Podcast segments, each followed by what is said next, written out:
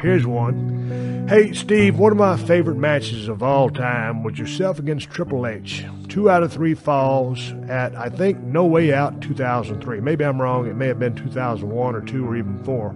I have a VHS tape of it somewhere. I love that match to pieces. The concept of breaking a man's spirit, Better the Man, etc., was an outstanding match with an incredible end, with Hunter only just getting the victory by falling onto you lifelessly after a double impact chair and sledgehammer shot. Awesome. How do you prepare for such a long winded match? How was that match, and what was it like working with Triple H back in the day? Anyway, would like to hear from you. That's from old Scotty Skull, 26 years of age, lifetime wrestling fan. Well, Scotty, I remember that match. I remember it well. It was a bust ass, badass match. And I think, if I remember correctly, I was coming back from an injury, a layoff, or something. And I actually got blowed up sky high in that match. And I think I messed up a couple of high spots as well. It was pretty sloppy on my behalf in regards to working with Triple H. I've always enjoyed working with Triple H. The thing about working with him is he's pretty much a complete ring general, as I am. So, anyway, uh, very, very much mutual respect, always on the same page with each other in regards to timing and what's going to happen next. We kind of really are able to read each other's minds. And so, yeah, Triple H went over in that match and I was laying there tired as hell because, like I said, I think I blew up in that match because of uh, inactivity or coming back from an injury. And it was a long ass match with the three stages. And then finally, some fan just threw a can of beer in the ring, and that damn thing bounced right off my forehead. It didn't hurt.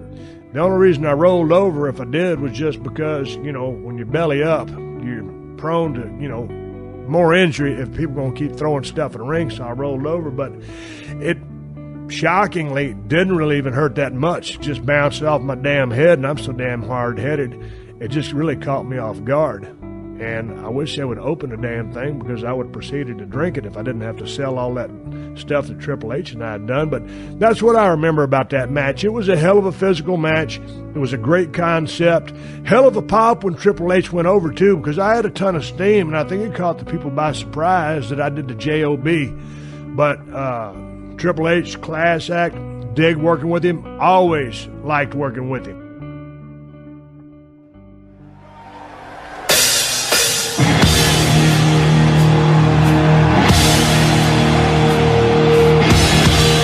Trying to play the game.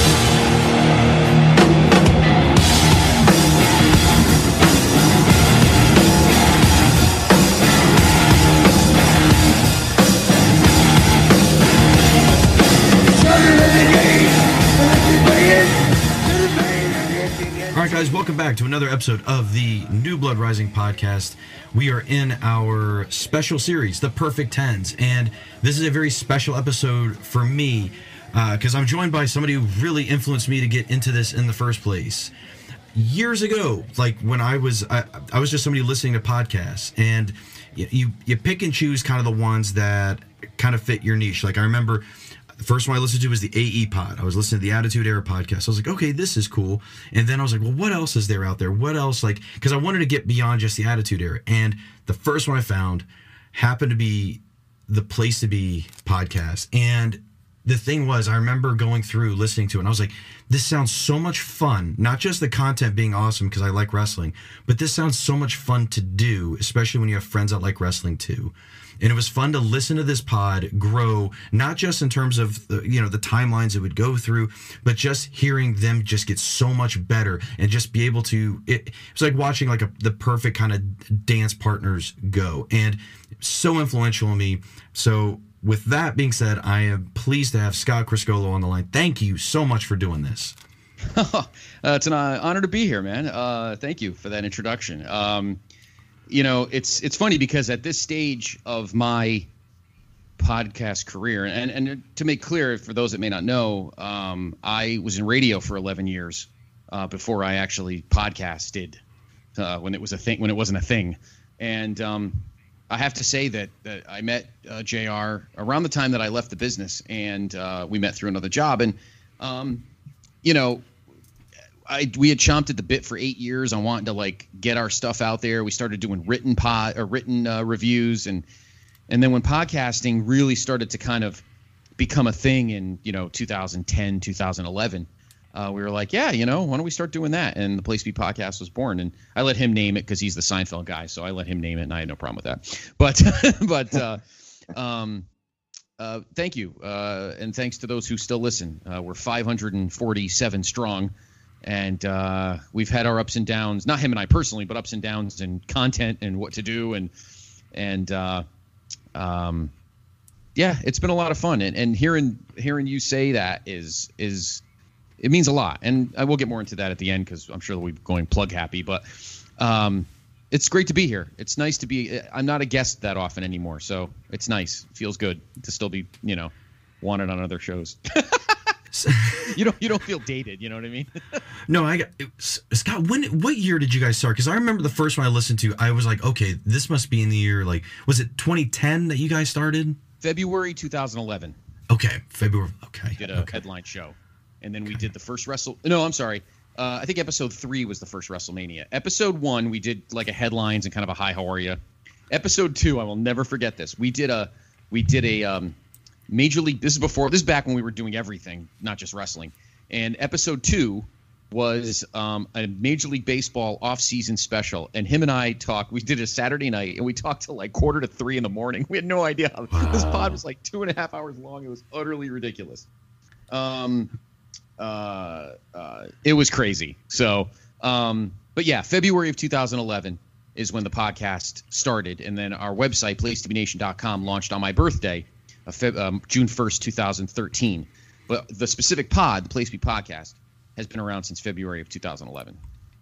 That's and like we've been around. So we've been potting now. This will be this is year five, or we're going into year six for us. We've been doing it for five. And the thing that's funny is when when we go back and listen to those, like it's so funny how our format changed, and we just needed time to figure out how we were going to do it. Because I remember in the beginning, like like it, I, would write down like every hold in a match, and I was like, I don't know if this works for me, and it just took a while to figure out like how do I look at a match and how am I going to talk about it. D- did you find that a lot when you started? Yeah, I mean, we we uh it was a very easy um for us early on in terms of talking matches because when we started chronologically, uh we were talking the 80s, so the what we call the Federation era, and that was so much fun. So between WrestleMania 1 and say like Survivor Series 92, um pretty much the Hogan era for the most part. Um that was a lot of fun. It was a lot of fun because it was the 80s i grew i'm a little older than jr so i i grew up through most of that. And and uh that part's easy. It's when you got to really dig deep like 95 and 90 maybe not 96 but like mid 94 into 95 when you're trying to do your best to figure out how uh the sid versus diesel match from in your house one can be captivating for anybody and, and that's how that's how JR and I would try to incorporate a lot of comedy or just to try to be funny because there are some shows that are just a mess to try to to to chew on. Um, so one thing him and I always learned to do well was to incorporate some humor into the shows that him and I know were going to be stinkers in terms of the content. We're always confident in our in our shows. Uh, I will always say that him and I, even if if he had a bad day at work or I had a bad day at work, and we'd fire up, how'd you do today? Eh, sucked. Yeah, me too. But you know what? We'll be fine. And whether I'm drinking something or whatever, having coffee, um, I'm feeling good. And once we hit the light, him and I are on.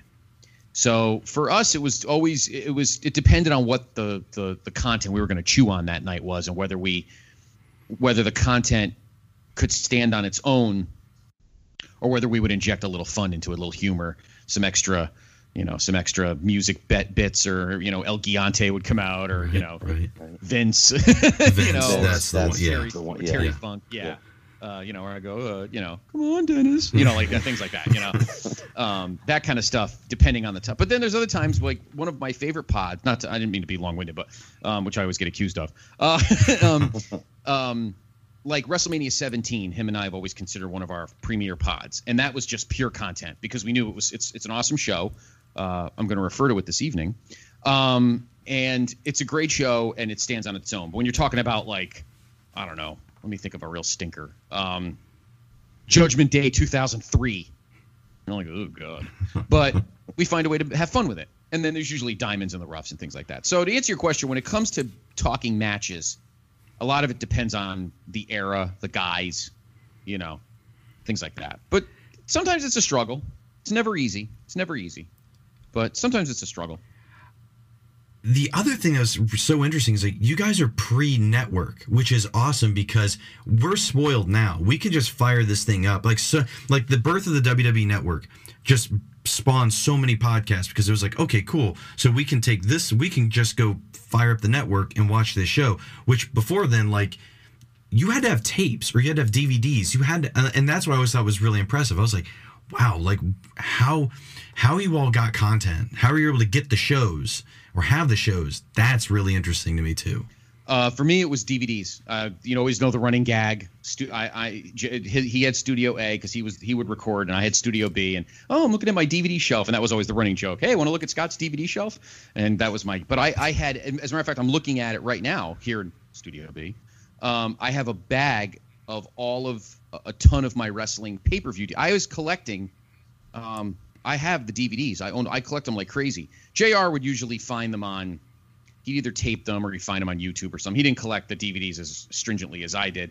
Um, as a matter of fact, I I, I stopped.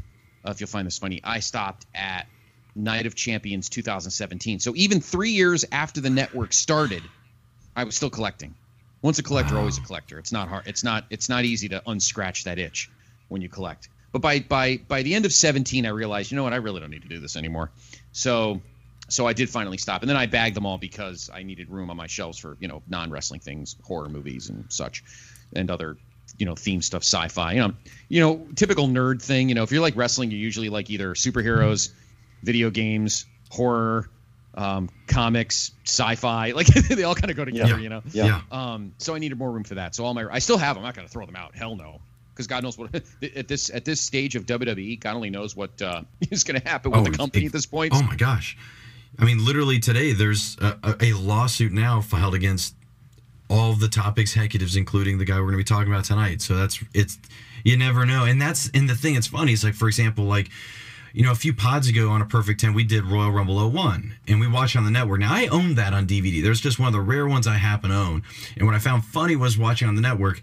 Yes, Steve's music is they, they have dubbed over the Disturbed with the uh, his classic theme. But when you watch the match we're gonna watch tonight, it's back to the Disturbed theme, and I was like, interesting, interesting. I know. One- in, in a lot of cases, like Rick, even old school stuff, like Rick Derringer stuff gets dubbed over. Except Real American. I think WWE owns Real American, but like Demolition's theme sometimes gets dubbed over. Um, Dusty's theme gets dubbed over. You know, uh, uh, uh, you know, American Dream. That like that gets dubbed over sometimes. WWE is very weird about that kind of thing. Obviously, Jared. The funniest thing about the network, on a side note, if you watch a Nitro with Jericho, they put in his like Yeah, not his current theme, weird. Yeah. but he uses like the theme he used in like you know 2001 2 3 4 like that era which i find um utterly uh, utterly hilarious. So um yeah but you never know. I will never throw my dvds out. No way. I do have some wrestling dvds on my shelf. I was actually very ocd about it. I kept the stuff on my shelf that is not on the network like comps like the msg blu-ray uh the legends of mid south although most of the mid south stuff's in the episodes things like that, like the Savage uh, comp, that kind of stuff. I still have on my shelf because the network doesn't have those. But anything that the network has, I I've bagged and and safely put away. But I'll never throw them out. Like I said, once you're a collector, always you're a collector. But for me, for the to answer your question, for me, I have all the DVDs. So for me, it was never hard. And either Jr. I would loan them to Jr. and he would rip them, or or um he'd find like a stream or have a tape or something. So uh, we were very lucky. I will say that because it's it, it- you know pre February of 14, uh, not easy. As a matter of fact, interesting trivia, sir. The first thing I ever watched on the net. Let me ask you this, if you don't mind my asking. Look at me, Sure, I'm turning the tables. It's, it's it's hard for me sometimes to not to. No, not to I understand. It's, it's okay. What was It's the okay. first thing? What was the first thing you ever watched on the network? When the network launched, what was the first thing you watched? Um. Oh gosh, it was. I feel. Yeah, I think I know what it is. Like it's SummerSlam '91. That's a because it's my it's like one of my all time favorite pay per views. It's my all my all time favorite matches in there. It's Bret versus Perfect. That's my all time favorite. And um, yeah, I because that was one I had on tape and I didn't have a VCR anymore. So I was like, you know what, I haven't seen this in a minute, so let's put this on. What was your first? My first, fittingly, because JR and I were recording that night, uh, we were doing a vintage vault, and the first thing I ever watched on the network. Well, the first thing I put on the network was I I went to Over the Edge 1999 because I wanted to see if they would put Owen's Oh, death yeah. announcement, and at the time they did. They kept it in. Since now, in the last sometime in the last six years, obviously they've edited it. But when they first put it on the network, it had Jr. announcing that Owen had died. So I was for some reason that that like morbidly cur- made me curious. The first full show I watched was um, Survivor Series 2001 because we were doing a we were doing a vault that night. So that's how loyal that's that's how it was for him and I. What do we got? What do we got tonight? Oh, winner take all. WWE versus Alliance. So I had to watch Survivor Series 01. We ended up not doing it that night. We ended up doing a show on. If you go back to our our, our archives, play uh, place to be.podbean.com. If you go back to the archives to February of 2014, um, we did a show that night on the launch of the network. So we changed topics that night and talked about the launch of the network. But we were originally supposed to do Survivor Series 2001. So um, I was find that funny. A lot of people that I've talked to either watched. Actually, you're not the first. You're not the first one I've heard that watched SummerSlam 91 first. Believe it or not. Um, uh, some people watch Bash 91, Great American Bash. You know, some WCW. Yeah. Bash 89. Um, somebody, my buddy watched Sin. Like, really? You Oh, wasted wow. bandwidth on that? What's the matter with you? Get a grip. Um, but yeah, so uh, yeah, the network has been a godsend, and now with other shows that I do and then I'm on, thank God for like New Japan Pro Wrestling, you know, New Japan World and Yeah. uh, Impact Plus. I pay for Impact Plus, which actually is not as bad a streaming service as people think it is. When Global when Global Force was running it, it was garbage. But now that Impact kind of holds it on its own, it's a lot better of an of an of a service like you know interface than people think. Um, but thank God for that because I don't know what the hell I would have done trying to find like impact pay per views and things like that for doing Oh, other yeah, of shows. course. but It's Yeah. crazy. But um, the network has been a godsend, and I don't know if it's the one thing that's kind of keeping WWE afloat. I don't know. Time will tell, you know. Yeah, exactly. It's and it's one of those things that like um you know, we were talking about a couple episodes ago. We were talking about some of some of their docs and like how they can. It, it's funny how they can be really hit and miss. Like some of their series were like we are talking about ruthless aggression, and my thing about it was like it feels like it's like already like three episodes too long, and it and at times it just feels like dump the narrator, guys. Look, hey, you guys have worked with ESPN. They've done the best sports docs. Watch those, do those, and then what's funny is you see like Edge WWE 20 or his 20 the Edge 24 episode or the even the preview for Undertaker Last Ride, and I was like, you guys can nail it sometimes, and then sometimes you just kind of it, it feels like it meanders, it meanders, and it's just kind of it kind of feels tepid at times. And I there are parts of Ruthless Aggression I dig. I like those docs. It's probably the thing I like the most on there. I agree. Uh, the I, I watched all the Ruthless Aggression docs, and of course the Evolution one's the best.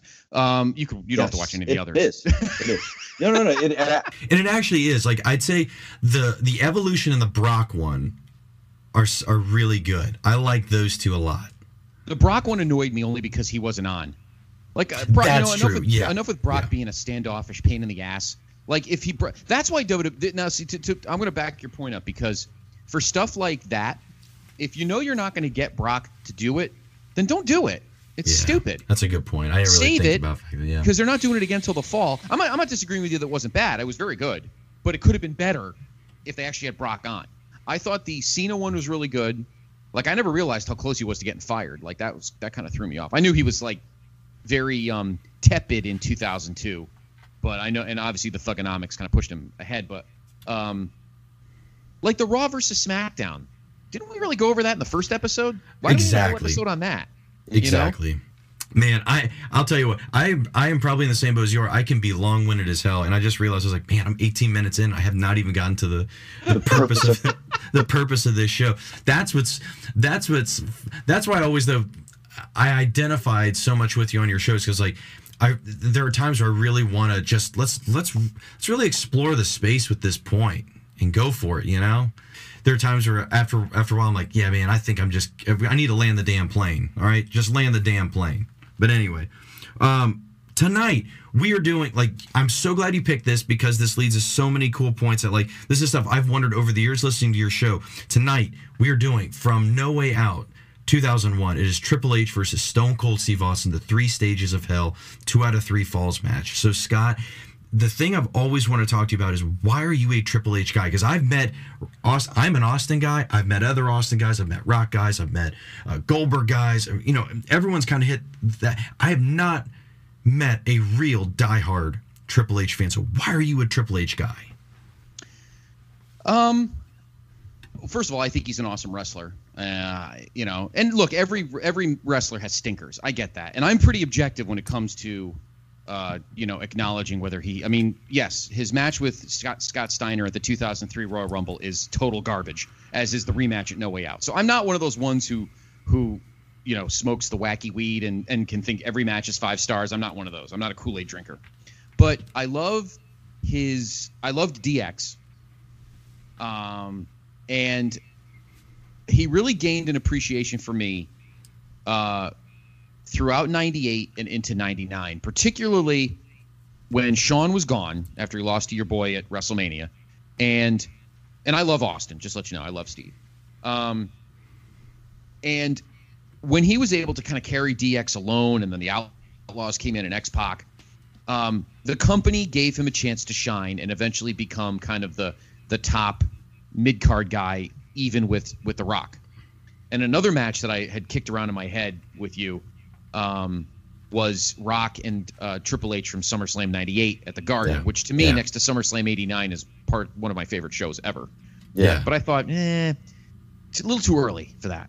Uh, let me move. Let me push ahead and see. And then when he turned, I'll never forget. I was at my buddy's house when he turned heel at WrestleMania 15. I went, ah, see now this is where he's going to hit the gas, and we're going to see what kind of real, endear, enduring character this this Triple H that this this guy is. And right now, on one of my chrono watches, uh, I'm watching WWF Attitude like strictly through. I started with Raw in '93, and I'm up to uh, and, and watching all the TV stuff on the network, including pay-per-views. And I'm up to September of '99 right now. So I'm watching him as his first reign as champion, um, doing the best he can. I mean, he worked so hard. Like it's obvious stuff doesn't never came easy for him. Um, like Austin, natural charisma. Rock, natural charisma. Um, Taker is Taker. There's nothing to be said about that. Shawn, do we have to say anything? Triple H, I feel like worked his tail off to get his characters over. Not saying those other guys didn't, but they had it. Nat- they, it, it, it felt more organic for them than it did for Triple H, and I think a lot of people give him grief in '99 because it wasn't organic. They forced, they foisted the world title on him, and I don't agree with that at all. But, um, and then 2000, he he hooked me in. Uh, with the Helmsley Mc- McMahon Helmsley era, I love the T-shirts. The and his entrance themes have never sucked. He's Oh, never had a bad entrance theme, so that always did it for me. And I just like the character. Um, as my time as as a Triple H fan has progressed, um, I used to be very diplomatic about it, and I'm sure this is something we'll talk about towards the end of the show too. The more people that hate him, the more galvanized I become loving him. Uh, so at this point now, I just sit back and let everybody else piss and moan and cry. I just sometimes I sometimes I'll even flaunt it. Uh, there was a gag. Um, uh, you know, he has those new, you know, because it's his 25th anniversary, and people are like, ah, there's nothing. You know, I'm talking to people in chats and stuff. Oh, there's nothing on the network I want to watch. Well, there's a great six-hour Triple H's greatest match. like I'm just a total jerk about it sometimes. Um, but uh, uh, to me, it's because he works so hard to put over any of his characters. Like nothing ever came easy for him to me. Whether it's it's his charisma, his matches, his feuds. I feel like he worked just as hard as anybody else, if not harder sometimes, to put over whatever he needed to put over. And um I respect that. I respect that. And I get more defensive about it post marriage. Um, that I still think he works his tail off. That guy eats, sleeps, drinks, and lives wrestling. And um, I just respect that immensely. And was he self-serving at times? Probably, but who wasn't? They all are at some point. And that's Even- and Scott, and know. that's and what I what I like about what you said there is because like all this stuff that's been put out over the years on these these aggregate sites, these these the Reddit boards for or, and even the the ones that predate Reddit, all these different things. People just took this stuff and ran with it, and it just became like, yeah, he just buries people backstage, and that's it. And it's like, does anybody really know what's going on? And I think what was interesting, you touch on the evolution doc. The evolution doc, te- like it, um, it touches on like a really specific moment where it's like we have Jindrak. Jindrak wants to be in there. I don't think he's ready. So they he says no, we're not going to have him in there. That's a case of him basically burying somebody. But but he, there's a reason. The guy wasn't ready. The guy wasn't mature enough to do it. So it was a business decision. And that's always the part that cracks me about wrestling, where it's like, well, this guy's not getting pushed. Maybe that guy's an asshole backstage, and he maybe he doesn't. You know, like if if I'm at work and I don't come to work on time, I, I'm probably not going to be looked on favorably, even if like I'm even if like I'm good at my job. Maybe I'm not the best, but I'm really good.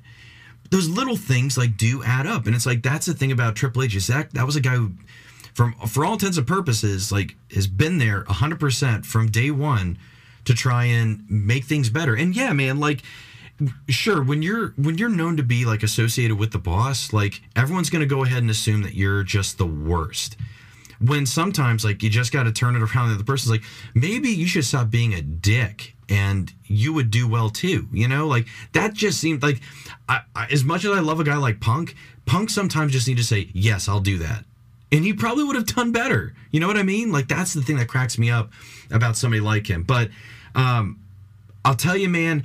What all I always one of the great what ifs is if he didn't, his knee was not hurt after SummerSlam '98. I would have loved to have seen him run with the IC belt. I would have loved to have seen him run into '99 with it as a baby, as a mid card baby face, and see what would happen if he went to WrestleMania, really, really either either challenging in a rematch for that belt or being like a defending champion. That's the one what if I've always wanted to see with him. I agree. Uh, and it's it's a shame because that that late '98 was incredible programming for WWF at the time, and uh, you know you had Austin and Vince. That was really when it really kicked into high gear uh, at Breakdown when he lost the belt, and you know you don't have it anymore. And he gives Vince gives that Right. weird middle Yeah. finger while he's holding the smoking skull. Um, and you know they had that tournament and and and Shamrock won and the IC belt kind of sat around for a while and and then you know it, it was interesting. I'm curious if they still would have done the heel turn at WrestleMania 15 or if they would have held if they would have let Triple H roll a little bit longer, maybe turned heel later. I'm pretty sure the plan was always for Triple H to be champion by the end of the summer. Um, for instance, uh, speaking of buried, and I'm pretty sure this is not true. Uh, at SummerSlam '99, when your boy walked in as champ, Yeah. it was supposed to be just him and Triple H. And then that one month they had like five number one contenders. Chyna had it, Yeah, and Mick yeah. came back and everything. There was a whole rumor that that Stone Cold did not want to put Hunter over. And I in that instance, I can't believe that. What I think happened there was I think because Jesse the body was the ref, I don't think they wanted Jesse in his home state to count a heel as champion. So they threw Mick in there so he could pin Stone Cold and you'd have a babyface end the night as champ without Triple H getting pinned, and then he could piss him on the next night and eventually win the match. He'd win the title on Raw. Um, the only two guys that I know Stone Cold was not the biggest fans of was Jeff Jarrett, and I think that goes back to um, USWA days in like 99, 80, you know, 89, 90. And uh, Billy Gunn, I don't think he was the biggest fan of either. Um, but Billy Gunn had a shot that summer and, you know, pretty much rock told the world, Yeah. my name's Billy. It doesn't matter what your name is. And pretty much buried him there. Back to the tag division you went. Um, so, uh, yeah, I mean, every main event guy in some capacity does a little something for himself. Yeah. Uh, but some guys get to some guys get away with it and some guys don't. And that hypocrisy is just based on whoever is the flavor of the month, you know. I've said always like my favorite Austin is fall 96 through really um, May of 99. And then it seems like after that is when it starts to that summer it starts to peter out a little bit. It's it's tough. It's not. It's a tough summer. Obviously, the you know the the ending of his of the McMahon feud number one. It's good. It's a good solid ending, but it is definitely a summer where it seems like he's on the outs physically. The the toll is take it's it is taking its toll on him. But Correct. and it's interesting. I've always wanted to know, like, where did that even start? That he refused to do the favors. Where did that even come from? You know what I mean? Because that's one of those things. Like, you're right. Like, we've talked about that for years, and and we've just automatically assumed that. And it's the same thing. Like with good case in points, WrestleMania 19, Triple H and Booker T. Why doesn't Booker T go over? Why is Triple H doing all this? Blah blah blah. It's like, granted, storyline wise, it made total sense for Booker to win that. Absolutely. Well, from pretty much what it sounds like, the reason they didn't is because of Goldberg. He's debuting Oh, the next right. night. And Yeah, they want. He was eventually. yeah. I'm sure he had it in his contract that he was going to get a world heavyweight title run, and you wanted to have Triple H be strong and not lose it for a while. Then they, then they now then they openly butchered it at that SummerSlam where he where Goldberg should have speared like all five guys, including Triple H last, and and um won it. But instead, Triple H was injured because he had those terrible bike shorts in that stretch. Yeah. Uh, and he wanted he. The problem with Triple H sometimes, I know we'll get to the match eventually, but the, the problem with Triple H that, that people get to sometimes is he he does do the right thing, but sometimes he wants it done what he thinks is the right way to do it. He didn't have a problem putting Goldberg over, but he wanted a one-on-one match where Goldberg can cleanly beat him in a one-on-one match and not have to deal with extra people. Is that the right philosophy? That depends on your point of view, I suppose. And that's why they waited till the next month at Unforgiven for Goldberg to beat him clean. Was that the right choice? Eh. Hey, you know what? Why is he get away with blowing a choice and no one else is? That's I think that's what always angered me as a Triple H fan. That there's not a legitimate reason why everyone else gets the benefit of the doubt on the same types of things he gets vilified for. That's what that's what pisses me off about most Triple H haters is there a bunch of most of them are a bunch of hypocrites who if somebody they love does the exact same thing Triple H does, they have a viable excuse. But if he does it, he's a politicking scumbag. That's the things you could say he's a crappy wrestler. I have no problem with that. Everybody's got their own opinions. I've never been the biggest Rey Mysterio fan. Um, and I crap for that, and whatever, it's fine. Um, but when you tell me that Triple H is a bad re- bad wrestler because he gets po- he politics a lot, I'm like, are you are you really for real? Like the only one that does, and he can do something, and he's a p- complete piece of trash. But say Daniel Bryan politics, oh Daniel Bryan, he's untouchable, he's gold. He can Right. politic for something, and it's clearly the right thing to do because it's Daniel Bryan. But if Triple H does it, oh, he's the devil, and is he's married. Did you know that he's married to the boss's daughter? Like that's the great. That's the one. That's the thing that's always hung on a hook. You know he's married to Stephanie. Oh, you know crap like that. But Yeah. Look at see see see how easy it is to pull the ripcord on me with this. Oh, I know. I know. I know. Well, like the, the the last thing I'll say on it before we get to the build of this is Sure. one thing I do respect him a lot though is he is when it comes to like WrestleMania when it's the big match he is so willing to put he puts people over all the time. The one exception I wanted to ask you this how you felt about it. Did you think he should have gone over on Sting? That's a great question. Sadly, you know what it is? Uh, well, I have two answers. Objectively, yes, Sting should have won. Uh, but Mm, I, I don't think that was Triple H's choice. I think that was Vince. Vince will always, regardless of who the person is, Vince will always want to let you know who. You talked about it with the documentary. Vince will always want to remind you who won the war. And Sting is Sting. Triple H beating Sting at WrestleMania 31 was another example of who won the war. The stories told by the victors. Um, should Triple H have put Sting over? Yes. Yes. Was it a good match? Yeah, it wasn't bad. It's it's entertaining. It's fun. I mean, like if nothing else, the entrances are awesome. They are so Yeah. good that it al- you almost I almost don't care. The the one thing that we always joke about is he crushes him with a sledgehammer. Well, I'm gonna shake your hand afterwards. It's like That, that that's, that's that's such a wrestling trope. Um, yeah, I mean, like, to answer your question, yeah. to answer your question, yeah, he should have he should have beat him. Yeah. Because there there are a lot of times like I I like the moment he gives Benoit twenty, he taps out clean. That's that's awesome. Like that's a great that's a great way of giving to another wrestler. When he, I mean, and I I, think I agree with you on this one. Him tapping out to Cena, I'm not crazy about it. Like because I'm not like I I just everything the way that everything going into that match is like you guys are really gonna have Cena go over on how hot like go over on a, an organically shifted babyface and Triple H. You're gonna do this, okay? Best of luck to you. Uh, having him tap out in Chicago, great. But again, like at the same time, I'm like, man, that's a hell of a thing to do is to give that guy that rub by tapping out you know in in the wrestlemania main event. Like that's that's one thing i just i i, I do think and of course like mm, the like one of his best builds and it's one of the craziest ones is the is is wrestlemania 30 and to do that in that opening match like to have that good of a match and then put daniel bryan over like that is like I, I mean like that's why it's it's really hard for me to dislike him as much as maybe I would have said when I was younger. It's like that guy's done a lot in terms of not just the stuff behind the scenes with creating with NXT. He's put a lot of guys over in big spots uh, in, in the last like you know 10 yeah like last 10 15 years you know throughout the the, the manias and stuff like that so Yep. Yes, Um, yes. he's 10 and 13. He's 10 and 13 in WrestleMania matches. And think of those 13 losses. He's put over um, everybody and their mother uh, from, I mean, three straight years he put over Benoit, Batista, and Cena. And sans Benoit, of course, because, you know, he's like Right. the Voldemort of wrestling.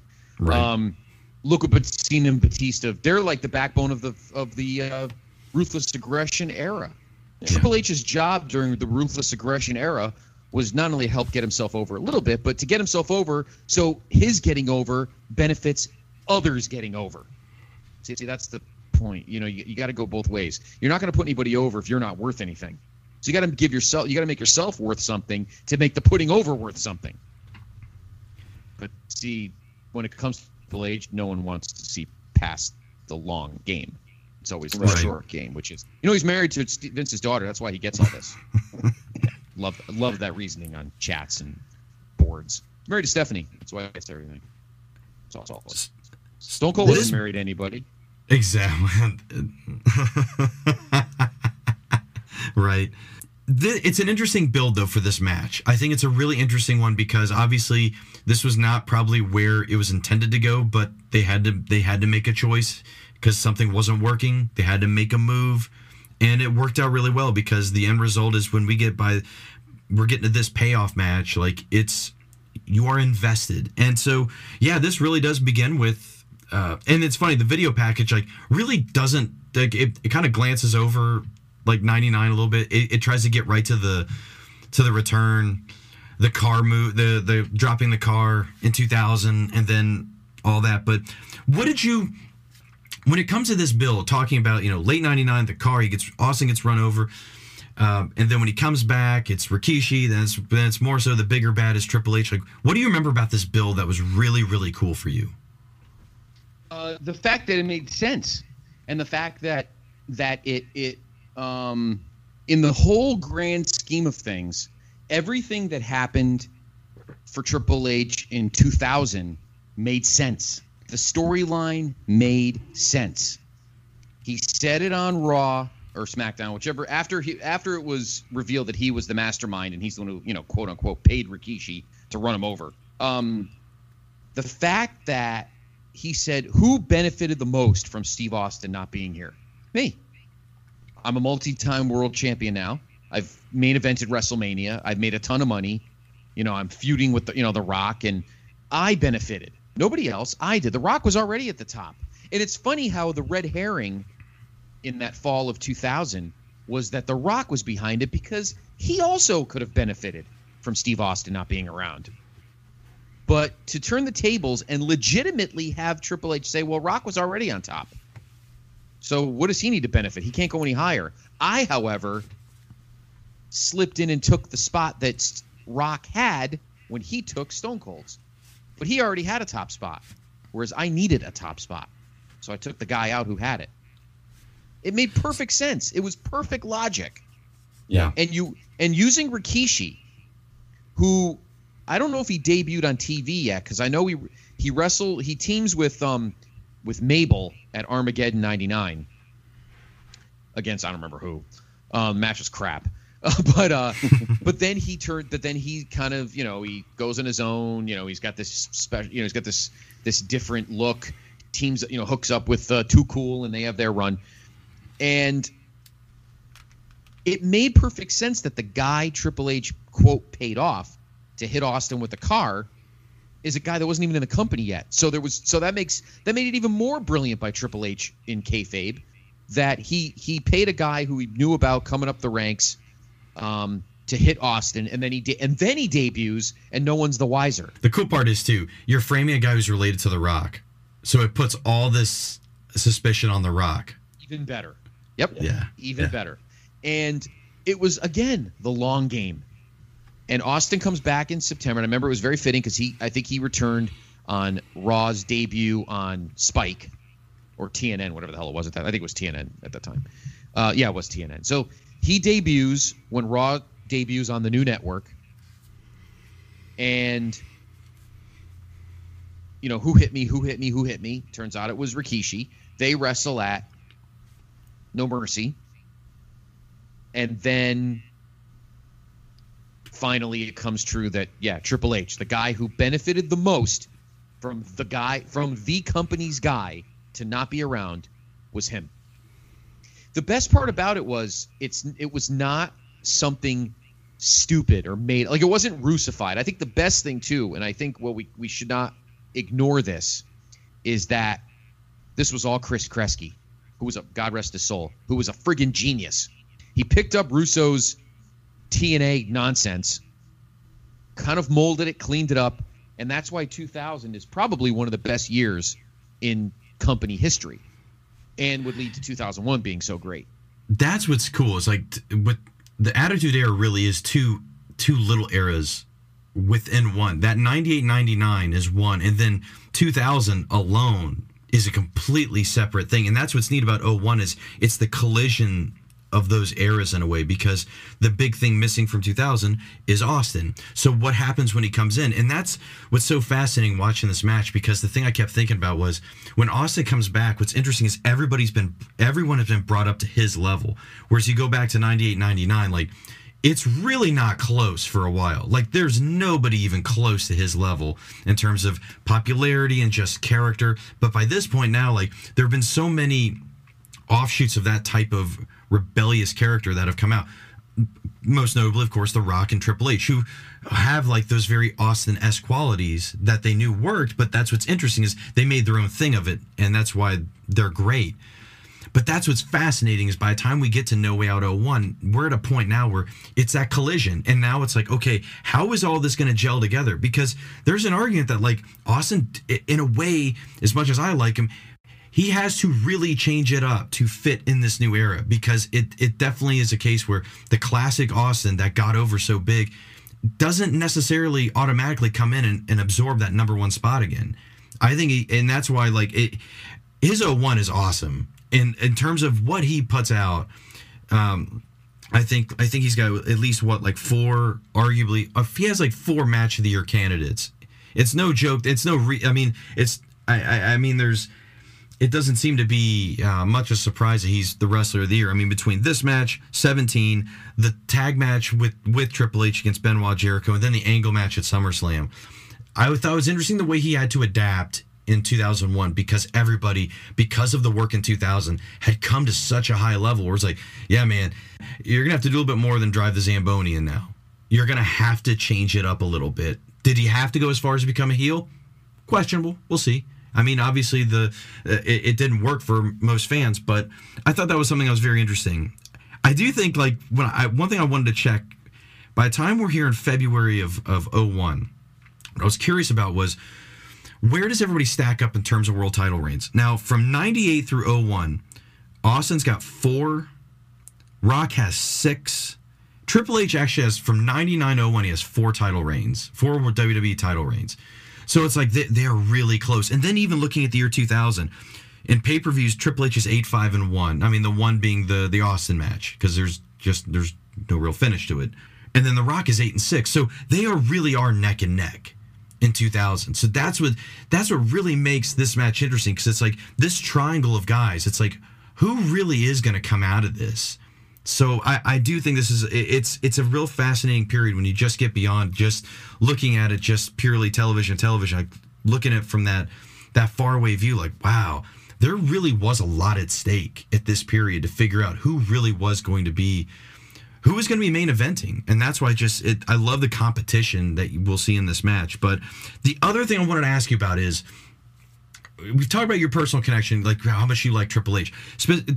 Spe- did you see this show? Like, cause what I love is that you guys went to all the, you've been to so many shows, Raws, pay per views. I think that's awesome. Did you go to this pay per view by chance? At the time, No, this this show no, this show was in Vegas. Uh, no, I did not go to the show. I did go, however, to No Way Out the year before, No Way Out 2000. I'm from, I live, Oh. uh, as you obviously probably know, I live in Connecticut, so um, No Way Out 2000 was in Hartford, and I was at that show. That was the that was the uh, him and Foley in the Hell in a Cell. I've been to two Hell in a Cells actually, um, and uh, the other thing, but no, I was not live at the show. I wish I was because this is probably. Um, probably still to this day the greatest secondary pay per view of all time. Because top to bottom, this this show is ridiculous. Yeah. Oh yeah. uh, if if I may piggyback your comment about Stone Cold, um, let's also take into account and and I'm as I'm watching like WWF programming in 1999 right now. The roster in '99 overall is really not that great. Um, Yeah. the main event talent's good, but Taker's a cripple. And I mean, you've got mid cards, Mark Henry, D'Lo, solid guys, but you know Jarrett. But I mean, like the tags are in. Um, fast forward to 2001, the roster in 01 is the best in the history of the company. Maybe maybe 89, 90 come a little close. Maybe 89 comes a little close, but the roster in 2001 is ridiculous because you've got Rock, like this is the first time that Rock, Taker, Triple H, and and Stone Cold are all healthy at the same time, and all main eventers at the same time. But then you've got the mid card, which is Benoit and Kurt Angle and you know and Test and Eddie, and you have all. I mean, it's it's the mid card is amazing right now, and then the tag division, which Pat which goes back from 2000, is outrageous. So the other thing that Stone Cold has to struggle with is his the the attitude era, the Vince Russo shenanigans of 98 99 are not going to fly when you've got a roster full of legit wrestling talent. Completely different than the TNA um, and the, the the goofing off of 98 99 where the mid card was eh. but in 01 when you've got legit workers and Jericho, I'm sorry, I forgot to mention Jericho. How do I not? How do he was the first shot? Well, Big, Big Show, I guess, was the first shot. But so great point about Austin realizing that when he came back, this roster looks very different than it did when he left over a year earlier. Where did you did you see this? Uh, like did did, did you watch this on pay per view? When did you first or how did you first see No Way Out 01? Oh no, I watched okay. it live. Yeah, Yeah. no, I, I watched. I was on a roll. I know I watched everything live. Oh no, I, I always I went over to my buddy's house. My buddy Mike, who's uh, sadly recently passed away, but he um uh, he used to host the pay per views every Sunday. So we all got together, and I was the only Triple H guy. He liked Triple H too. Um, as a matter of fact, on a side note, he owned a comic book store, and I worked. I was I worked part time there for a while. So on Wednesdays, which is Comic Day, that was the one day he would come in and uh, and spend the day because the new comics came in. And when we when he would open the door, I had the uh, Triple H's 2000 theme, the My Time theme, play right when we walked through the door. It's kind of like our alarm. Uh, Uh, was we were so funny like that. But um, but yeah, your Stone Cold point uh, is perfect because the roster, the culture of the company was different between when he left in November '99 and when he came back in mid to late 2000 and really got cooking in 2001. The roster looks different. So the so the and the the creative philosophy was different. So your point about Stone Cold having to change is right on point, I think. and it's and I and I remember at the time, like I remember when this pay per view was coming around, it was just like assume like, oh yeah, man, Austin's gonna steamroll this because he's already won the Rumble, great Rumble, fantastic Rumble, and you're like, oh yeah, man, this is this is setting up. He's gonna just walk over this, and you're just because eh, you know. Winning the Rumble, you're, all you're thinking about now is Mania, and it's like you're, you're there's not all. It typically it's a it's weird the focus that's in between there, and of course I would only it would only change over time and get better and better to where like you really care about that whole stretch. That whole stretch is so important, and it's the it's obviously where people will jump in and out of the net. That's where they jump on the network for a bit, and then they'll obviously dip off and stuff like that. But um, I will say, like the one thing I love about getting to this match is it finally gets him kind of out of the Stephanie Vince Trish stuff for a, like because that's that's the thing that is weird about him in 2000 by the time it gets to the tail end is like where he just kind of gets sucked into all that and to his credit like i mean like he he he does the best he can with with what he does that match with angle it's a circus of a match at royal rumble just with all the shenanigans going on outside the ring and everything it's still a still love watching triple h and angle work i was just so glad though that by by having this match, it just gets him away from that, you know, because that just seemed to.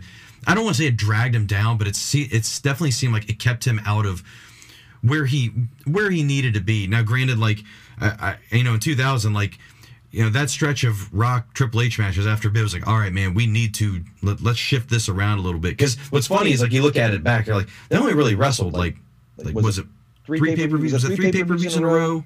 Counting WrestleMania 2000. They did Four. three. Three. They did They did four. four, Okay. okay. Yeah, So, They, did, they had the four way at, at at SummerSlam, uh, WrestleMania 16. They had Yeah. the match at Backlash when Austin came back for that one shot with the chair. They Right. had the Iron Man at Judgment Day, right. uh, which is a great match by the way. If no one's ever Yeah. seen it, it's it's like an Attitude Era version of Bret and Shawn, so it's much less dull than the Iron Man WrestleMania 12, which I think is not. Right. I think time is not. On a side note, time has not done that match any favors.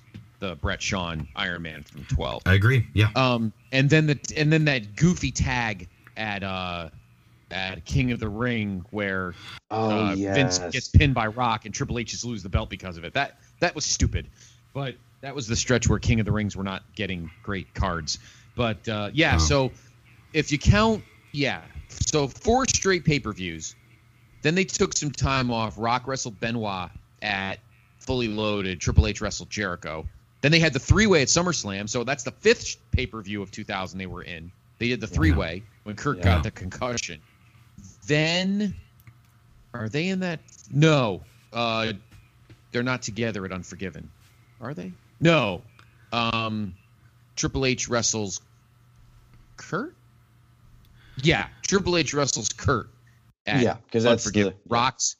Yeah, Rocks in the four way with what is it? Taker, Kane, and Benoit. So five Yeah. pay per views between April and August. The Triple H and Rock are together. The five out of six. So, all right. So, my last question with this is, all right, going into this match, you're you're obvi- you're you are a Triple H guy. You want him to win. Did you think he would win this match? No, I didn't. That's what I think makes this a, a sneaky, interesting match. Even though, like, and we'll talk about after the match about the about the finish and everything, because I I definitely had an opinion about it at, at, a, at a certain time in my life. I've tried to you know think about it as logically as I can now, but I, I, that's what I think is the most fascinating thing. Is like they really they really catch people off guard with this finish. I think I think that's what's really cool. No, I agree. All right. I, I, I, I, I thought I thought oh, Stone Cold was going to win, hands down. I won money on the on the match actually. so, I mean, I smiled even more. But you know, I, I no seriously, I had no, I had no, I did not think he was going to win. Nope. Before we get into the match, we're gonna take a quick break here from our sponsor Anchor, and then we're gonna dive into this two out of three falls match. Hey, this is the franchise Shane Douglas, and you're listening to the New World Rising. yeah.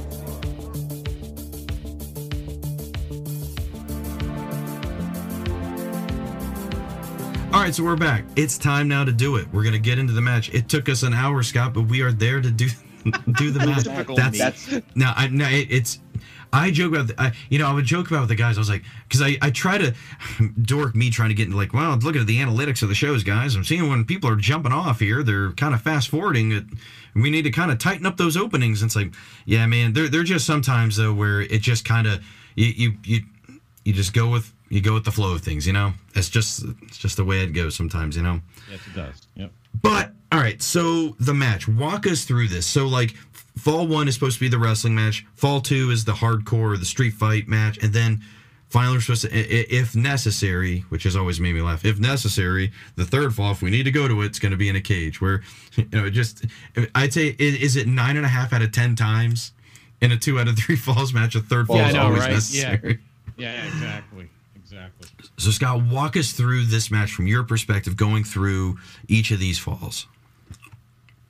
Well, the best part, the best part, even more than uh, the finish, is that the falls didn't go the way you expected either. No one expected Stone Cold to win the first fall as pure wrestling match. Everyone thought Triple H was going to win that one.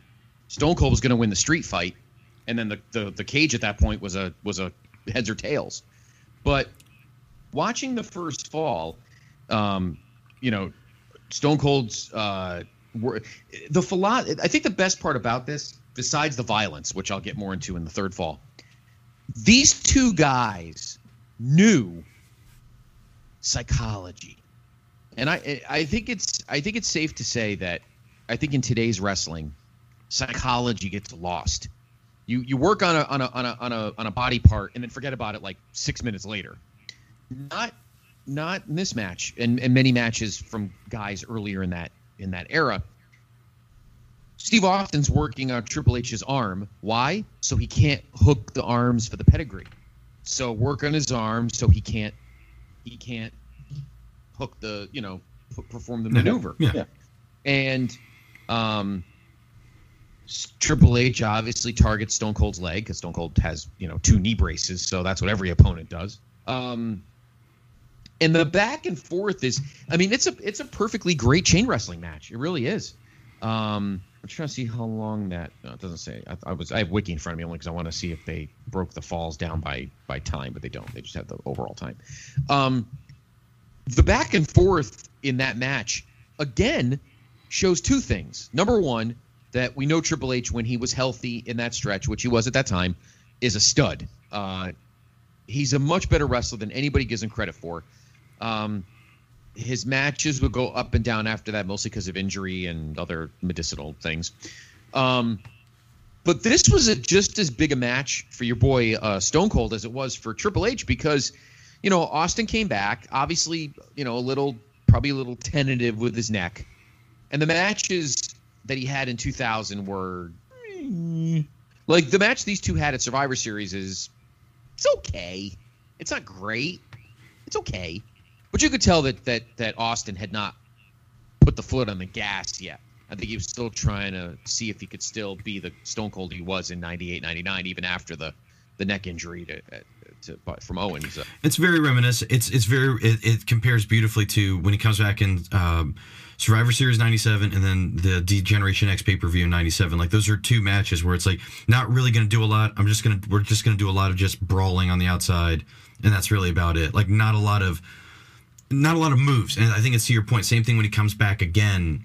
It's that same sort of thing where it's like it's going to be a lot of kick punch brawl and and that's just where he's going to work until he gets he gets a little more a little more put at ease about what he can do and what he can't because you can tell early on even in this match like he in that first fall like it's rough there are some rough spots where like it's like man that Thesz press that was supposed to happen that didn't but they come back and just do it again and they do a couple I think they do it a couple times or whatnot there are a couple spots early in this thing where it's like it, and I wondered, and I always wondered if it was like, is it ring rust a little bit going this type of match for him? Is it a case? I've always been fascinated by this. Who's calling the match? And is that sometimes one of those things that guys grapple with, especially when they're two real alpha guys? You know, like in mm-hmm. the beginning, like you know when you're you're trying to figure it out. That's why, like, I kind of enjoy how rough and and and, and kind of sloppy it is in the beginning here because I think it kind of fits because this is just such an. It's just there's so much just in, in the, for the characters, so much hatred, so much of a personal grudge here. So that was just something I was picking up in that first fall a lot. Uh, tremendous point. And um, again, for for Stone Cold to win that fall with a stunner was uh, took me by surprise because again, conventional wisdom would tell you that Triple H would win the in ring fall and Stone Cold would win the next fall, which would be the street Right. fight. But that didn't happen. And great booking, great booking by uh, whoever was working on that at the time. I don't know. Was Kreski still around? I'm not sure. I don't know if he was getting sick by then. Um, yeah, I, it's just I, I just can't get over how everybody was fighting to see who could be the best in-ring guy in that company at that time. And, and again, I mentioned earlier about all of those guys in the mid card, the Jerichos, the Benoits, the Kurtz, the um, uh, Eddie, and you know, uh, sadly Eddie would have to go because he would have his own personal issues, but he would come back Right. in 02, you know, firing up like crazy. Um, so I think the competition within WWE or WWF, I'm very, I'm very OCD about that. I know. I Uh, Pre Judgment Day 02, it's F. Post Judgment Day 02, it's E. That's always been my philosophy. So the roster in the WWF at that time was just totally loaded with studs. Uh, you know, you got Edge and Christian, Dudley's Hardy, so you got the tag divisions perfectly fine. You got good, solid power guys like Test, and I had no problem with Test at that stretch. It would be later on in the decade when he become a lumbering mess. Um, you know, and again, th- those big four guys: Jericho, Benoit, Eddie, and Kurt. I mean, they're they're just they're beasts. And then you've got Triple H, Rock, and Stone Cold.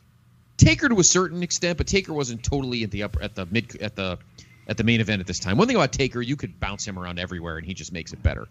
But you've got it's kind of reminiscent of the end of '96 when you've got Shawn, Sid, Bret, Taker, and Vader jockeying for main event spots at the end of 96 all bona fide main event stars but, but there's only room for a couple of main event slots you know right. and that's exactly how the competition was within WWE to who's the best.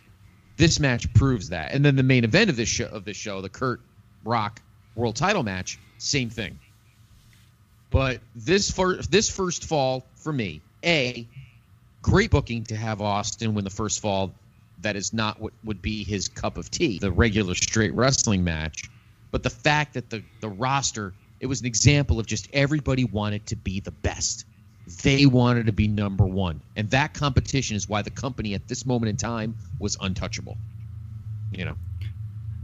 The the thing I was waiting for in the second fall was because as much as Ric Flair gets crap for going to the top rope and always like being thrown off until his last match and uh, against Shawn, the thing that always made me laugh is there was a stretch where Steve Austin would attempt a pile driver on the outside of the ring, and every single time the guy would just but he'd get backdrop. He doesn't do it here, and of course, I I mean, obvious reasons. I mean, he's probably not one to go do something like that with the neck and everything. But it made me laugh. I was like, of all the times, like this would be a match where I could totally buy it happening.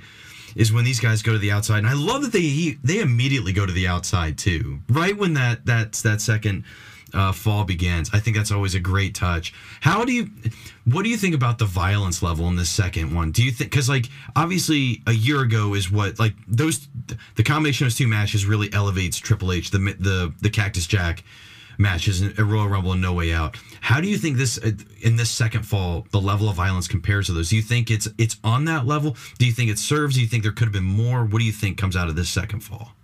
the violence is is is uh Mach 10. Um, at this point, with that first fall out of the way, I think that the two of them looked at each other and said, "All right, now it's time to take it to the level that we know we could take it at." And the next, and I say this all the time, the next probably that first fall was probably like 11 minutes, and I think the match is like 36. So the next like 25 minutes, but specifically this fall, is just pure, clean violence. Now it's about taking you out. It's not just about pinning you, it's about finishing you. And all of the frustration of, and, and I'm pretty sure JR and King mentioned this uh, during the commentary that Stone Cold has all this pent up rage from being knocked out of almost all of 2000 because of this guy who came up with this master scheme to get rid of you so he can have your spot uh, that you had to be the alpha dog. And that thinking and remembering of this feud that has been building since November of actually realistically since September of actually since August of 99 because if you remember after Right. Foley won the Yeah. belt at SummerSlam uh, Triple H beat the crap out of him with a chair. Yeah. So this this war, dude, goes back to August of 99 Yeah. and now we're culminating with just Austin just done with this guy. I'm going to WrestleMania, man. That title shot's mine. I won the Rumble in New Orleans. Ain't nobody taking that away from me. Most importantly, you. And it's just pure, clean hate. It's delicious. And Yeah, that's what that's what makes a match that good. I loved. I what was such a nice callback because of course you're going to get the sledgehammer. That's going to happen. But what was the cool callback for me was when he has the barbed wire bat. I was like, what a brilliant callback to a year ago, and the, uh, to to to that series of matches that that elevated him. This is where he really takes it to the next level, and it's like, yeah, and that's not look that that's been said by plenty before. That's not some new point I'm introducing there. That's been said like that. You know, th- that series of matches is what catapulted him. I just thought it was so cool that he has that bat. It's of course it's not the same exact one, but you know what I mean. Just so the, sim- the symbolically having that here, it's like, oh yeah, what a great touch. Absolutely, and um, it's the it's the symbols. I mean, Austin. I mean, Triple H is the sledgehammer. The sledgehammer is him. They go hand in hand.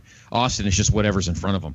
Um, but the it's just to me what makes it so um, gratifying as a fan of someone who loves good violent matches. For somebody who was watching not just WWF in the '80s when I was a kid, but but Crockett and NWA, where blood flowed freely. Um, and that's the one thing I always love about Triple H. He's a he's a purist. Uh, he's a he's a he's a history junkie. So he will harken back to a Dusty Flair war and use that. Not that Steve Stone Cold wouldn't, but uh, and to use that to amp up this war. But these two just bloodied each other. Like this second fall is probably I think it's the longest. I think it's like six, Oh, I think it's like 11 minutes or maybe 12 or 13 minutes. And it's just non-stop violence. And for a feud that's been brewing for almost 18 months, it had to be that violent. It had to be. And that that second fall just real just makes you realize, holy shit, uh, we're onto something here. That I also love that we get the um, the foreshadowing to 17 with he does almost the exact same chair assault to Triple H that he'll do to The Rock at Mania with the chair. It's um, it's almost like beat for beat Yep. the same one. That's really that's really cool because it this one thing I tried to like like really I tried to really go in on this match this time to think about was like what were they trying to do in some it, with especially what they do in the second fall here were they try like were they trying to reach as far as where they were like at WrestleMania 13 where Bret helps make get Austin over as this babyface while slowly turning himself a heel?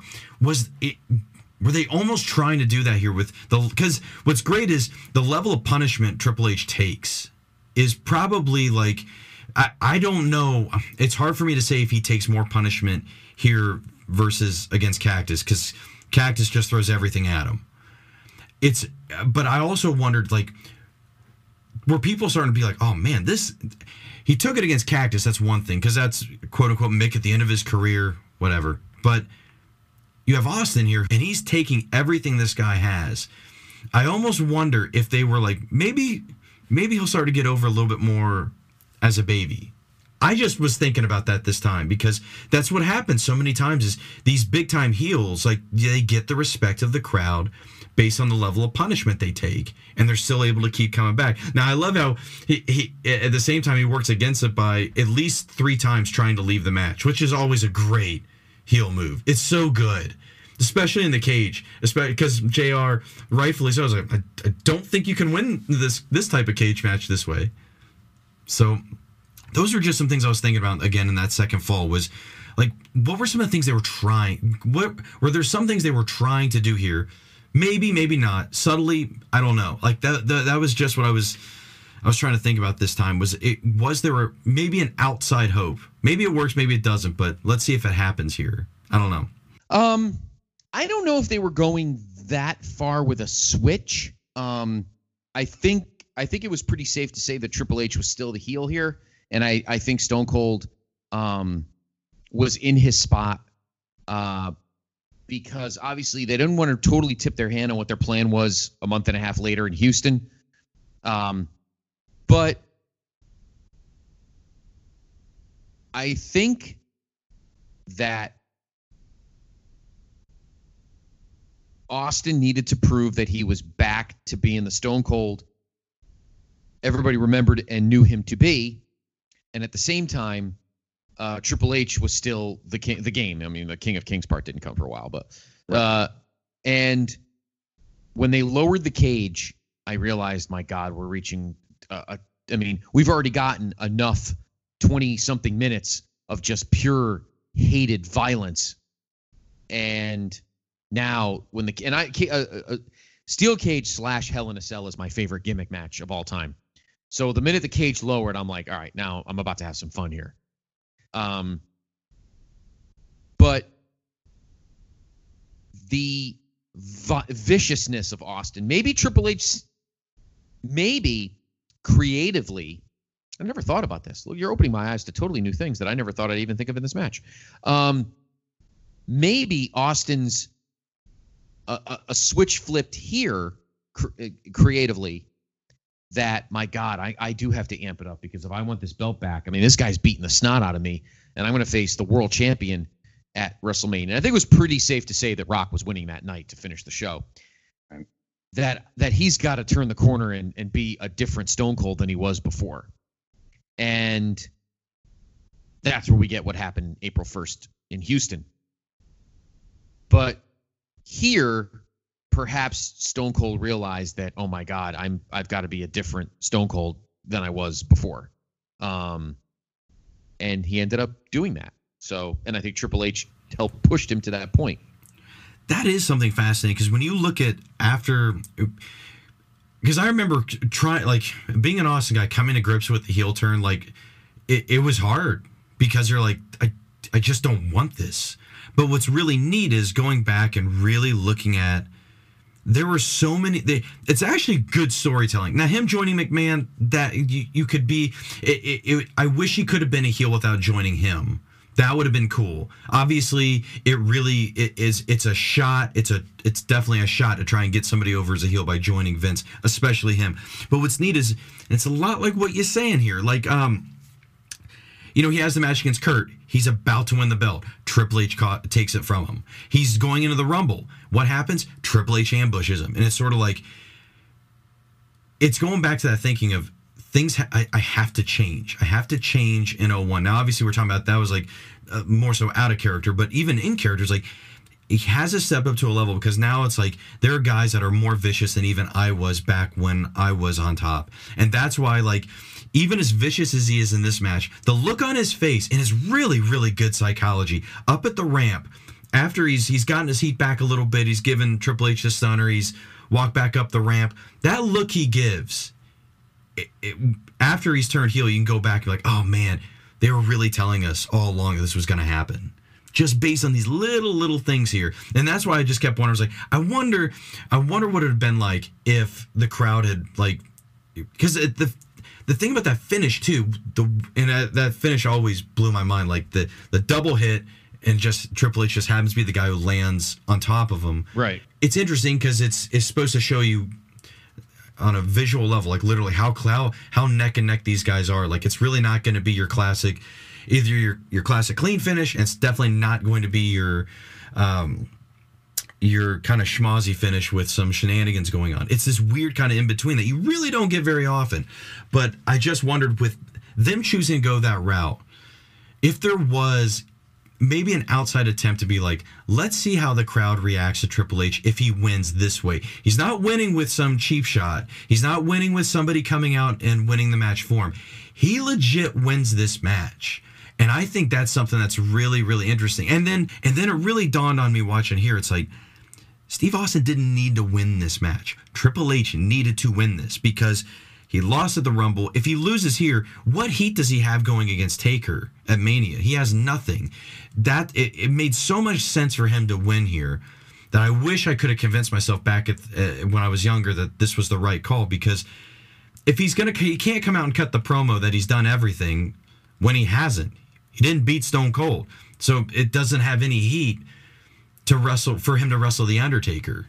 So that's why like I I, I had to I really watched that finish. I went back and rewound it a couple times because it's such a cool finish. How, how how many times have you seen this type of finish in a wrestling match?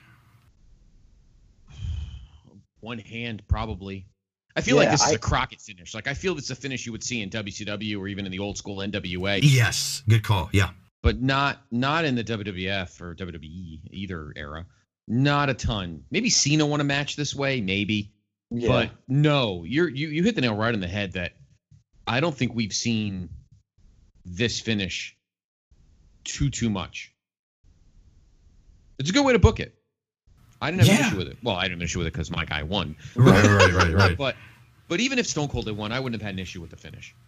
Because I I think- that's the kind of finish. I think it needed to be a neck and neck thing without a. Because you couldn't really have any shenanigans because it was a cage match, so the DQ part of it's already out of the window. But Right. for Triple H to still have it on his own, Yeah. uh, is big for him. I agree with you 100 percent on that. it's I never thought that I could say Triple H and Bret Hart have something in common because obviously the, with the way Bret talks about Triple H to this day, but it's funny that Stone Cold never beats them in a pay per view match. He never beats them, and I think that's really interesting. And of course, like uh, I mean, what would happen with injuries for both Austin and Triple H would probably uh, you know throw out some some really interesting future possibilities that we would get. But man, oh man, that would um that's something I always thought was really interesting. That like that's just one guy Austin never got over in pay per views.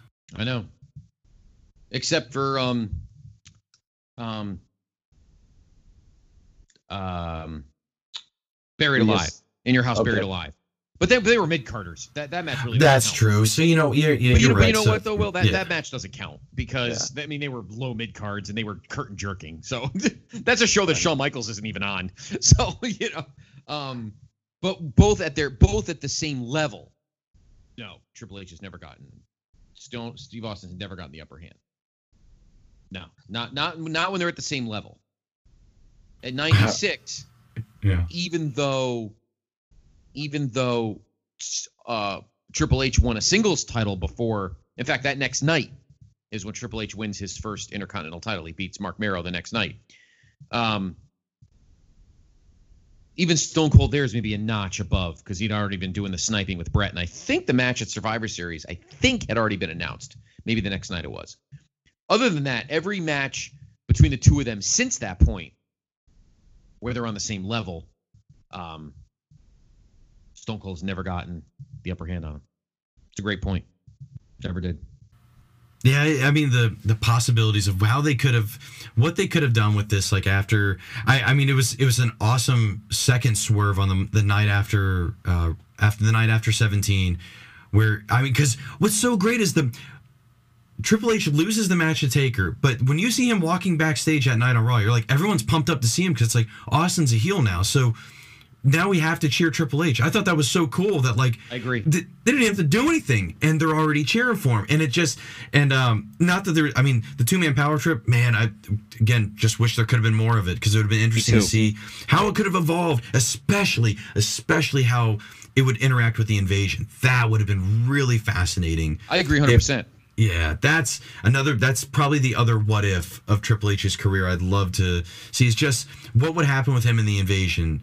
Like I, I would hope, I would hope he wouldn't just the, the. I mean the, the easy thing is say, well, well, you just have Triple H join the alliance, right? Because Stephanie's there. It's like maybe not. Can we try something else? Like, can we do something else with them? Because it seems like, uh, contrary to what a lot of people say, like the crowd wants to cheer him more than you all think. They, re- I mean, because uh, like you guys said it, you guys said it on your pod when you guys were covering the uh, in 2000 him against Kurt. If another guy's messing with your wife, they're gonna cheer the guy whose wife's being messed with, and that's what happened. Just the fact that Kurt Angle is is is uh, even having these conversations with Stephanie, it made people root for Triple H more, and I thought that was that was just so cool, and it was just it it, it was just so interesting how they had to no no no no we can't have this, we got to pivot him back, hard heel, big time heel, can't have this happen. No, And uh, that was disappointing. yeah, yeah. Scott, what's the legacy of this match for you? Because, like you said earlier, you're talking about, you know, you, you look at the Triple H Batista match. I know we had, you talked about the Vengeance one being another contender for this. In terms of the legacy, this is a perfect 10 for you. Like, like how has it hold up for you throughout the years of all the, the Triple H matches, the non Triple H matches you've seen? How has this held up? Um, maybe f- from a violence perspective, it holds up a little bit because WWE obviously is so different now. Um, you get a trickle of blood, and we're going to commercial. Now that match, now forget it. it wouldn't even come close. Um, the legacy of that match is that, to me, just like the match between Kurt and Rock to end the show, that match for me uh, validated Triple H as a as a as a player, as everyone kind of gave him crap in 2000. Well, I shouldn't say that. I, I shouldn't. I, I don't want to make up some kind of tension, but after having a great 2000 with The Rock, everyone expected Austin to beat Triple H here and officially end the feud. And guess what? He didn't. Triple H won the epilogue. He won the war. And I think that stands the test of time as the validation that Triple H uh, uh, got as a bona fide stud in this business and in that company. He just he beat Rock multiple times in 2000, and in multiple matches since he returned, Steve Austin can't beat him. Pretty impressive. Yeah. And I think that uh, is a mark that Triple H now that is, as we're celebrating 25 years of him in the company, that stands the test of time for me. So yeah, it does. Watching it again recently, I'm like, wow, this this this match validated, and to reward Triple H for it by having him and Austin together, and I I legitimately smile every time I think of the two man power trip. I legitimately smile because that stretch from that night until the night after Judgment Day when when he pops the quad and and then that chapter ends.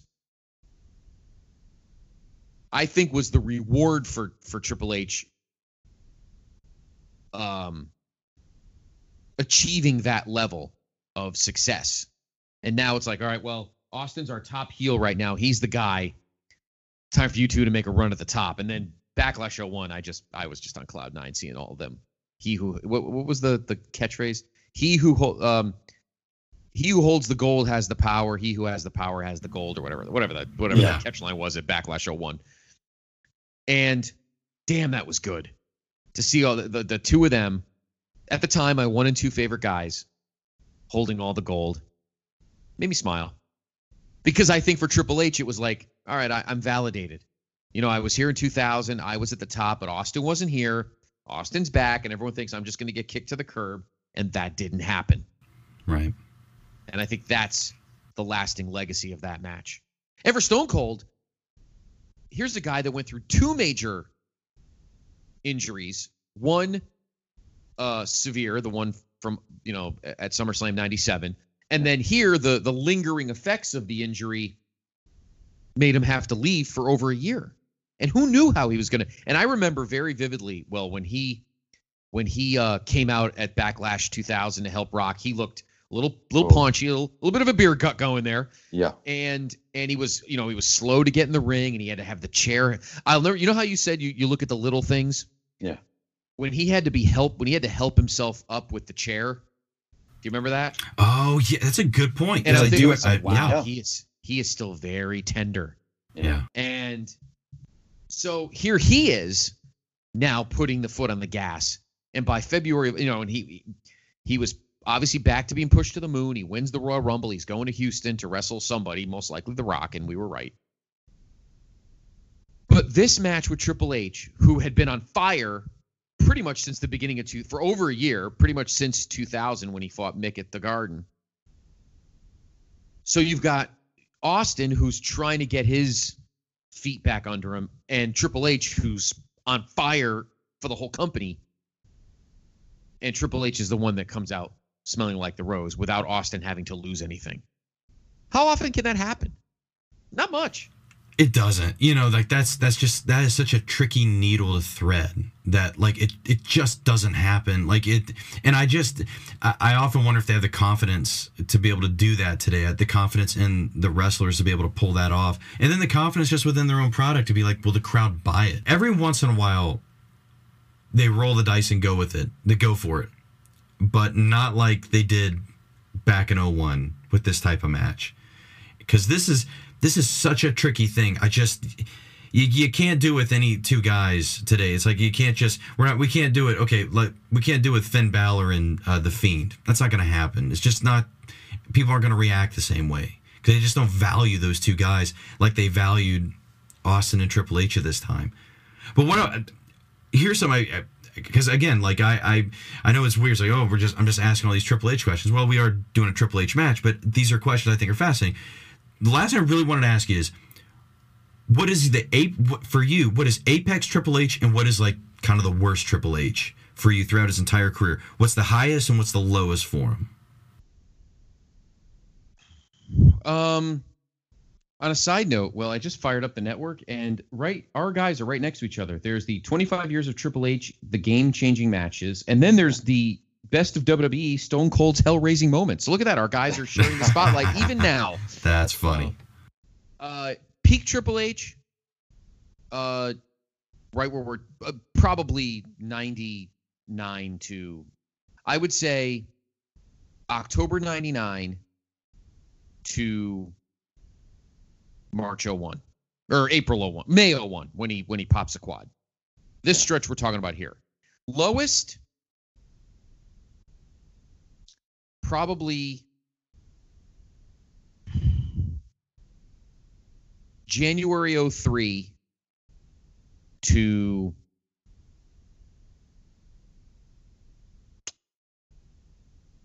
uh, I would say Hmm. January 03 to August of 04. Okay. Um, through, even though I love Evolution and the gimmick of Evolution was great, Triple H's matches in 03 are. hmm. Now, in his defense, because this is what I do as a Triple H fan, I've got to spin it. The, his opponents in 03 are the are the drizzling shits. Yeah. Uh, you've got two matches with Scott Steiner. yeah. Uh, the match with, I mean, the match with Booker at WrestleMania is not bad. The ending, again, all Yeah. depends on your perspective. Two matches with with Kevin Nash. Although I will contend, I don't know the last time you've watched it. The Hell in a Cell match at Bad Blood 03 is not as crappy as people think it is. I just want to make that point clear. Um, the matches with Goldberg are, hmm, um, probably. I mean, the match at WrestleMania 20 and Backlash, the back-to-back triple threats with Shawn and, and Benoit are good. The opponents don't hurt. I think after we get out of when Orton turns face and we get out of the Orton thing at the at the um mid to late end of 04 as we get into the feud with Batista, that's when I think he turns back to being a stud again. But the matches for that year and a half, as much as I love Evolution and the gimmick Evolution is tremendous, the matches are average. I think the best match in that stretch is probably the Raw match that he had with Shawn at the end of 03. Yeah. He has a world heavyweight title match with him in December of 03. The match, the SummerSlam 02 match with Shawn is one of my favorite matches ever, and that was another one I almost picked for tonight too. Yeah. Yeah. Shawn and Triple H from SummerSlam 02. They have the good match at the Survivor Series, the first, um, the first Chamber. Then they then they they have a three stages of hell at Armageddon 02. Not as violent or as crazy as this one tonight was, but Yeah. stop, but solid. But the minute the feud with Scott Steiner starts, that's where everything starts to kind of circle the bowl a little bit. Yeah. So that that's that's the tough part. I think I'm going to watch this best of uh, Stone Cold. I think you've motivated me. Well, um, I I'll tell you, man. I, my I think the best Triple H. I absolutely loved it because it became so meta, and it really just was like, okay, you guys want to believe this? Well, then we're just gonna run with it. Is him in 2014? Him with the Authority is awesome. oh, okay. I love it because I feel like his promos, his all the all the crap about his promos.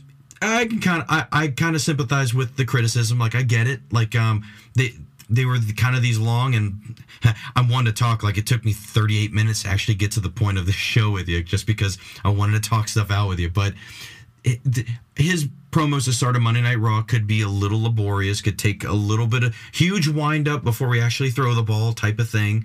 But I'll tell you, man, by the time it gets, by the time we're getting into post 2010 and even him as, as a worker, but then more so him with the authority, I loved his promos and how he just embraced the character that people invented of him. Not even just the Triple H character. It's like, I'm going to be the Triple H you all want me to be, which is a guy that just buried everybody uh, on camera and behind the scenes. And, and just the way he he could see sets up Daniel Bryan, I think that is some of his best. And I'll tell you, man, he has one of my all time favorite entrances, and it's not even the 0-2 one at, at MSG, which I uh, we talked about off air is, is really special to you. I love his Royal Rumble entrance in 2016. And the reason I love it is he does it's such a lesson in theater, it's such a lesson in, in less is more. The way he just walks out, eyes are completely locked on Reigns. He doesn't do anything but just look at him. What's crazy is he almost turns himself babyface, even though he's supposed to be the heel coming out. And of course, the crowd wasn't going to allow it anyway because it's Reigns. But the way he comes out is so badass that it, there are few times that I've seen an entrance that good that was just like taking it slow, taking it nice and slow all the way down there. I and it's so anti him because the I'm so used to seeing him come out, especially with mania matches. Like he is pumped, he is psyched up to come out for his match. The way he comes out so calculatingly slow and methodical I absolutely love it. That's one of my all-time favorite moments of his. It's such a small thing, but Uh, on a side note, uh, uh, the matches, the 25 years of Triple H match uh, list, one of the matches is the match with Austin at Buried Alive 96. oh, cool. That's cool. I it's pretty Right on. funny that you and I were just talking about that. Yeah, right on. Well, Scott, let, uh, let's get in. Let's get in the plugs, man. Tell everybody about Place to Be Nation. Uh, what's going on? Like, I love you guys' projects. Uh, That's one of the best things I think you all do. That really zags against where all of us are zigging, kind of, with our wrestling content. So tell us all about it. Well, uh, you can follow me on Twitter at PTB Podfather. Um, we have there's tremendous uh, wrestling content everywhere. PlaceMeNation.com is still cranking. Our wonderful website run by my good friend Andy Atherton. We of course still have the Place to Be Network wrestling feed, uh, which is pretty awesome. Still get the Place to Be podcast there. Myself and JR. Uh, we have uh, Nation's main event, which is myself, Nate Milton, and Steve Willie. We talk current wrestling, which is pretty much nothing, and and uh, talk about some other fun stuff. Uh, there's some great shows on there. Um, there's You Don't Know Billy Jack. There's uh, With This Ring, a couple of new shows. Uh, there's the Special Relations podcast with my three guys from the UK, uh, Jenny and the Gems, where uh, my friend, good friend Jennifer Smith, and a couple of myself and a couple other guys, we dive into the the hidden gems section of the network and find some type of crap show that's that's buried in the in the uh, in the annals and try to have some fun with it. Uh, so lots of great stuff on the Place to Be Wrestling Network. Myself and my good friend Dr. G, who is just as big a Stone Cold fan, sir, as you are, uh, we do our weekly NWA Saturday special. Uh, you can check that out Saturday mornings, both on the on the feed and on PlaceBeNation.com. Uh, we were covering the current modern NWA right now, but of course they're on hiatus, so we're doing a lot of historical stuff. There's also the Place Be Nation pop feed, which has all sorts of great TV, movies, comics, all sorts of great stuff there.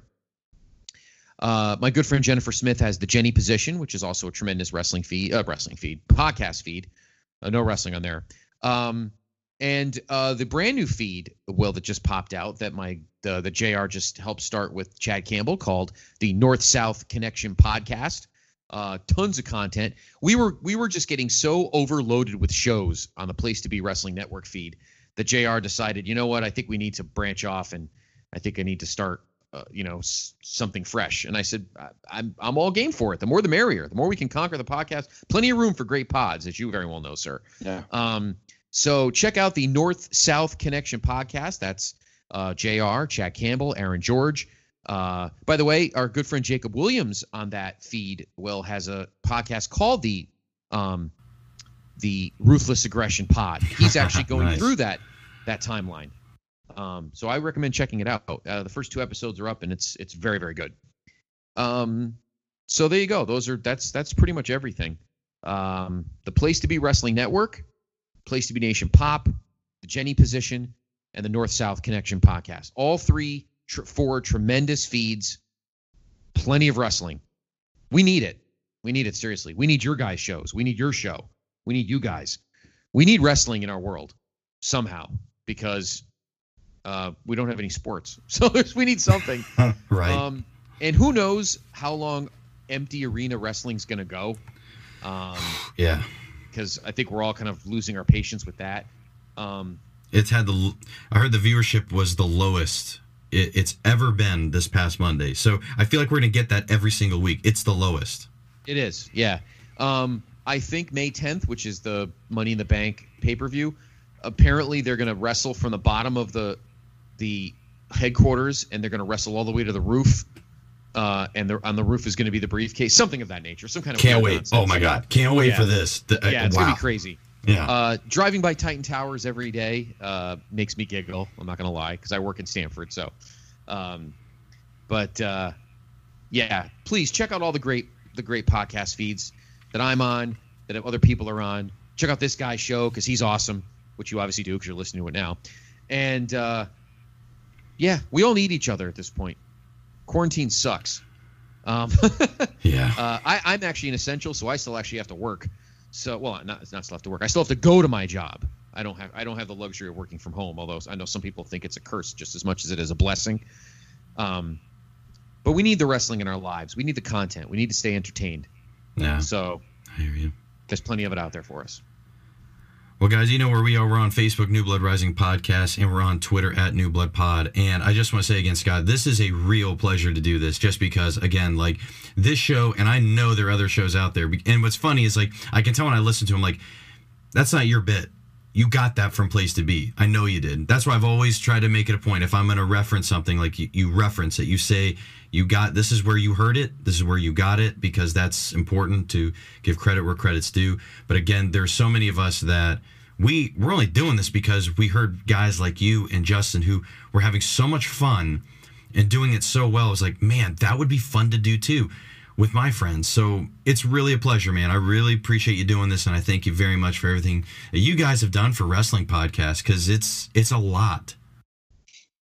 Well, I appreciate that. Thank you. And you guys do you do a great job. This show is tremendous. Again, check uh, obviously you're checking it out because you're on it.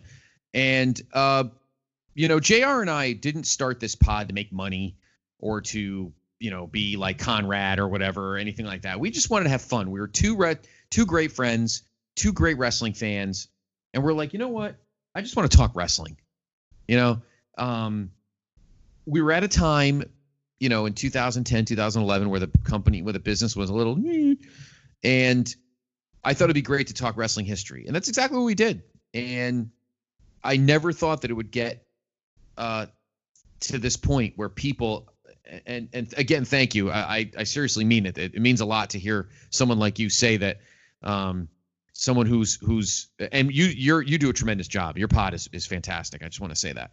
Um, that we can motive that we've motivated people to do their own pod. That's what that that's what our goal is. Our goal is just to make people happy and to have fun. You know, because nothing in life is fun at the moment. Everything sucks. So you know, you want to have you want to have fun. And if putting a mic in front of you and and getting a Skype and you know, finding people and just talking wrestling and, and again, it doesn't matter about quality in the beginning. Just have fun you're gonna you're gonna iron out the kinks eventually. I mean, again, listen to JR's and my first like 15 pods. The content might not be too bad, but the quality is fucking terrible. I mean, I'm I, I'll admit it. He admits it. Once we started, once we had the money to buy like good equipment, like good microphones, and and I had a bet, I got a better laptop, and he got a better MacBook, and then then then you that part gets ironed out, and then everything sounds great. But in the beginning, just have fun, Yeah. because people will look past the technical part of it if you're if you're entertaining them enough. And um whether you get a thumbs up or a thumbs down somebody listened. And if they were entertained enough to get mad you've done your job just as much if you entertain them by smiling. I've always i've always believed that. Um because criticism doesn't hurt if you do it tactfully. It's like saying you hate triple h because he married the boss's daughter. That's stupid. I hate triple h i think he's a terrible wrestler. Okay I don't agree with you, but you're entitled to that opinion. But to tell me that you hate Triple H, you hate us because um, I don't like the sound of your voice. Oh, all right, whatever. I mean, what the I can do about it? You know what I mean? Right. Um, you just take it in stride. You never get discouraged by stuff like that. You never get discouraged by it. You're going to get people that are going to give you grief. It's okay. You're going to get people that are going to nitpick because I, you know, WrestleMania 14 was in 2000. No, it wasn't. It was in 1998. And then they lean on that. Oh well. Some people have issues. I'm sure you've run into that yourself. Yeah, you know? yeah. Oh yeah. Uh, So you just have fun, man. Like you're having, you guys have fun with your awesome pod. All of us here, Place Me Nation, we have fun with our pods, and we all work together. And uh, I hope, uh, I hope I can filter some more people to to to to guest to, to join you because uh, I love this concept. I wish I, I I might steal it. Go for it, man. I, I, to be honest, man, how many the, the thing like, you know how hard it was to do the invasion. I'm like, I've heard these episodes, but I can't like, I have to, I have to steer away from just doing uh, just the uh, the greatest hits of Scott and Justin. Like I have to. It, it's it that that was one thing that was that was. that was really hard. So believe me, man, he can take all day because I'm I know people have taken from you all, so it's it's quite all right. Um, but guys, he is Scott Criscuolo. He is the podfather from Place to Be Nation. And I am William Rinkin. You can find me on Twitter at William Rinkin83. And we will see you all next time. Kick out! Kick out, Cactus! Goodbye, my friend. That's the goodbye. Goodbye, Cactus. Thanks for the great memories, buddy. You're going to be missed, Cactus. Godspeed, Mick Foley.